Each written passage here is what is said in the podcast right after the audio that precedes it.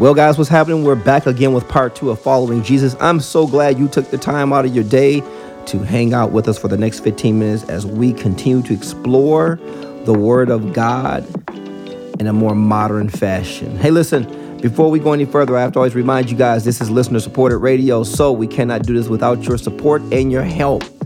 We need your help financially, we need your help spiritually through your prayers and uh, just uplifting us as we continue to proclaim the gospel of our Lord and Savior Jesus Christ throughout this world. To become a contributing partner, you can find out more information on our website at pierrespodcast.com. There you can find out all you need to know about the ministry and yours truly, myself, Pastor Pierre Mail. And as always, I encourage you to go check it out. All right. Without further ado, we're going to jump into today's message again, following Jesus. This is part two, and we're going to pick up right after this.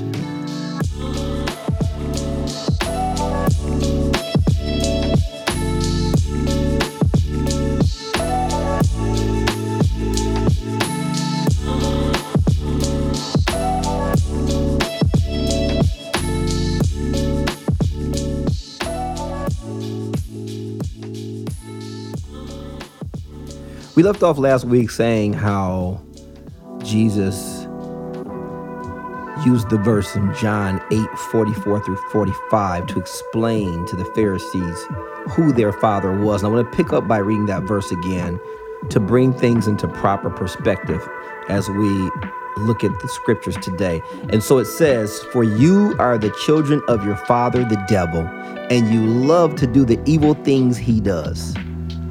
He was a murderer from the beginning. He has always hated the truth because there is no truth in him.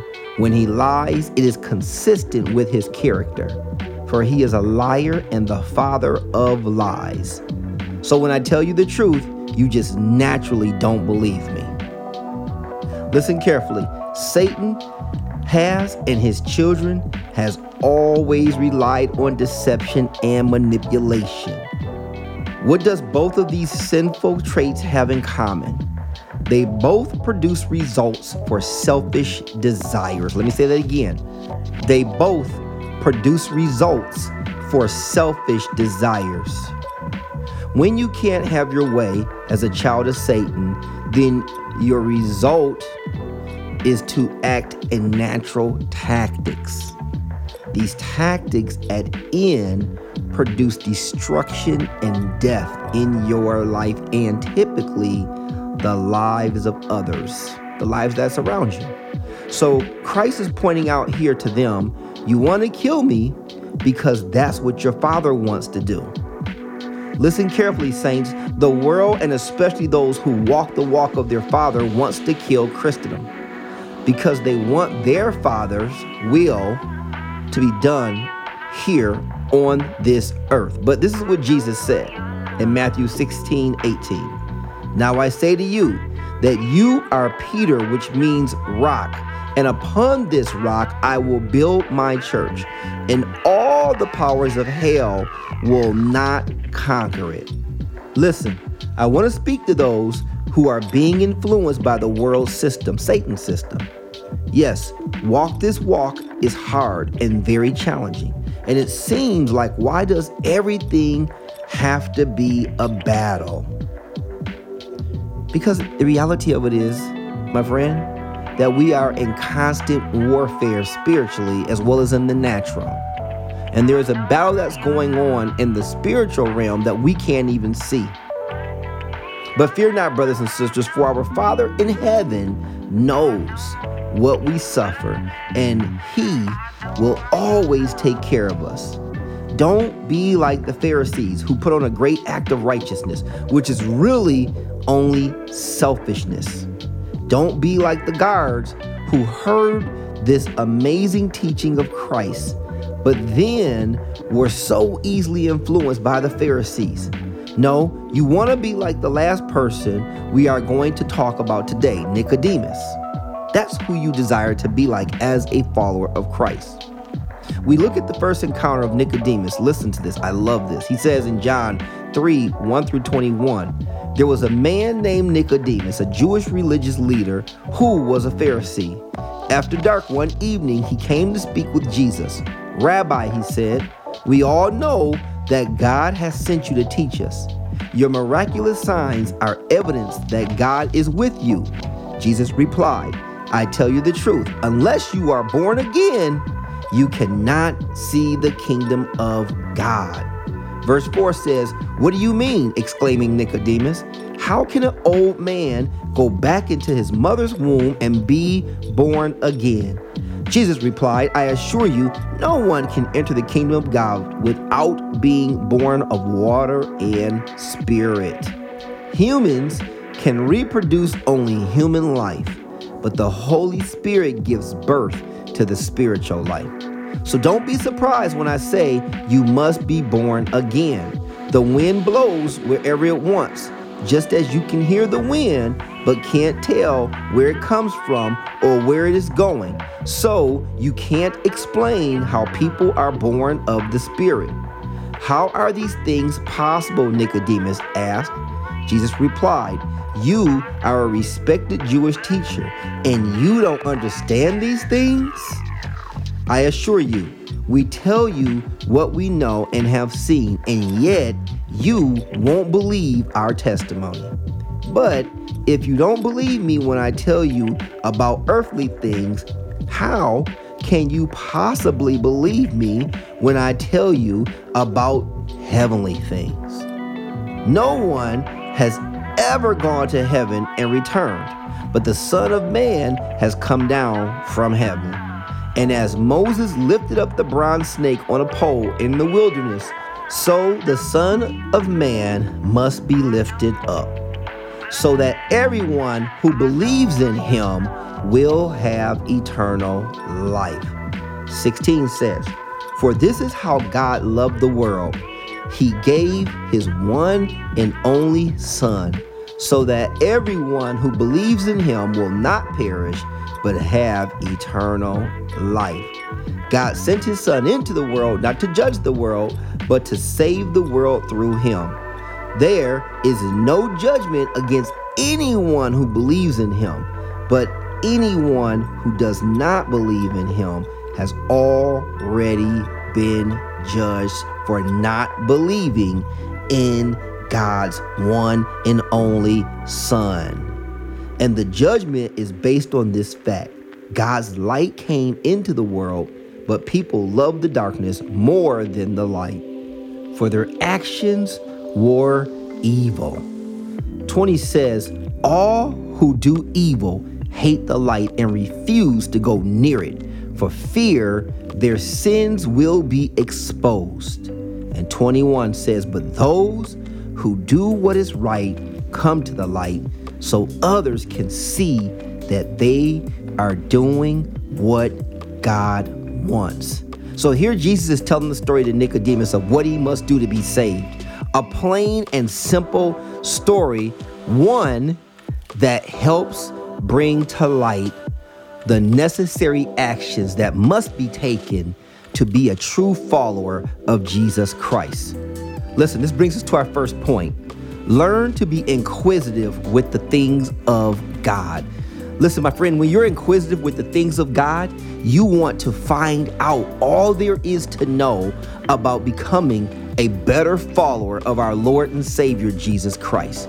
You want to know what it truly means to be a disciple and to exercise your rights as a kingdom citizen. Become inquisitive, find out, research, dig deep. That's how you grow into becoming all that God has called you to become in Him. Nicodemus was respectful and very inquisitive. He wanted to know. He had saw what he had saw, but now he wanted more details. Get more details. Nicodemus got more details. John 7 50 through 52 says, Then Nicodemus, the leader who had met Jesus earlier, spoke up. Is it legal to convict a man before he is given a hearing? He asked. They replied, Are you from Galilee too? Search the scriptures and see for yourself. No prophet ever came from Galilee. Ask questions fairly. As mature believers, we reflect God's grace and mercy.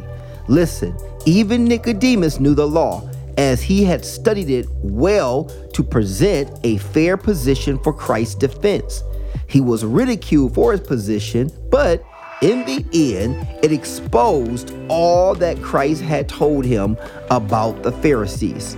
I'm sure Nicodemus must have been wondering, like, wow, we really do need to change our hardened hearts as Pharisees. We are a hardened people. We must learn to defend what is truly right, not based on world standards, but based on the standards of God. Which brings us to our last and final point as to why we need to look like Nicodemus, saved and or not saved yet. John 19, 38 through 42. Afterward, Joseph of Arimathea, who had been a secret disciple of Jesus because he feared the Jewish leaders, asked Pilate for permission to take down Jesus' body. When Pilate gave permission, Joseph came and took the body away. 39 says, With him came Nicodemus, the man who had come to Jesus at night. He brought about 75 pounds of perfumed ointment made from myrrh and aloes. Following Jewish burial custom, they wrapped Jesus' body with the spices in long sheets of linen cloth. The place of crucifixion was near a garden where there was a new tomb never used before. And so, because it was the day of preparation for the Jewish Passover, and since the tomb was close at hand, they laid Jesus there. My pastor said something recently, Dr. James L. Mormon, that I'm going to echo right here. Your faith should cost you something. Listen, Nicodemus is a perfect example of his faith costing him something. See, Nicodemus came to faith, and he, along with Joseph, both were very, very wealthy men. And they paid into what they really believed. Did you catch what I just said there? They paid into what they really believed. See, Joseph owned the garden where Jesus was laid, and Nicodemus, well, he provided the burial spices worthy into today's dollar amount of $200,000. These are great examples of men who were willing to pay the cost for their Lord and Savior, who paid the ultimate cost for them and us by putting his life on the line so that we can have eternal salvation in heaven with our Heavenly Father. Listen, I want to close with this last thought. It was a quote I just read the other day, and it simply says, You want to have influence for real? Treat it like a savings account. The less you use it, the more you've got. As followers of Christ, we've got to do better with how we really influence those around us. We have a great opportunity to change the world around us, but we must not look like them. We will never influence the world trying to be like the world. Amen. I'm going to close with that last thought there, but I also want to just encourage you. As always, if you don't know Jesus Christ as your Lord and personal Savior, here is a perfect opportunity for you to come into the faith, come into the fold. The door is open and Jesus is waiting. Well, listen, my friends, as always, thank you for joining us today. I hope this message was a blessing to you, and I hope it encourages you, and I hope it challenges you to go out and to live a life that is worthy of our Lord and Savior, to be called his precious child, his heir to the kingdom. And as always, like and subscribe Pierre's podcast on Facebook, Pastor Pierre Mail on YouTube, as well as also any of the actual podcasting platforms that you may listen to SoundCloud, uh, iTunes, Spotify, etc. You can find us there, Pierre's Podcast. And as always, continue to support us. We need your help pierrespodcast.com for more information about giving and becoming a partner. You've been listening to the one and only Pierre's Podcast. Bye bye. See you guys next week. God bless. Bye bye.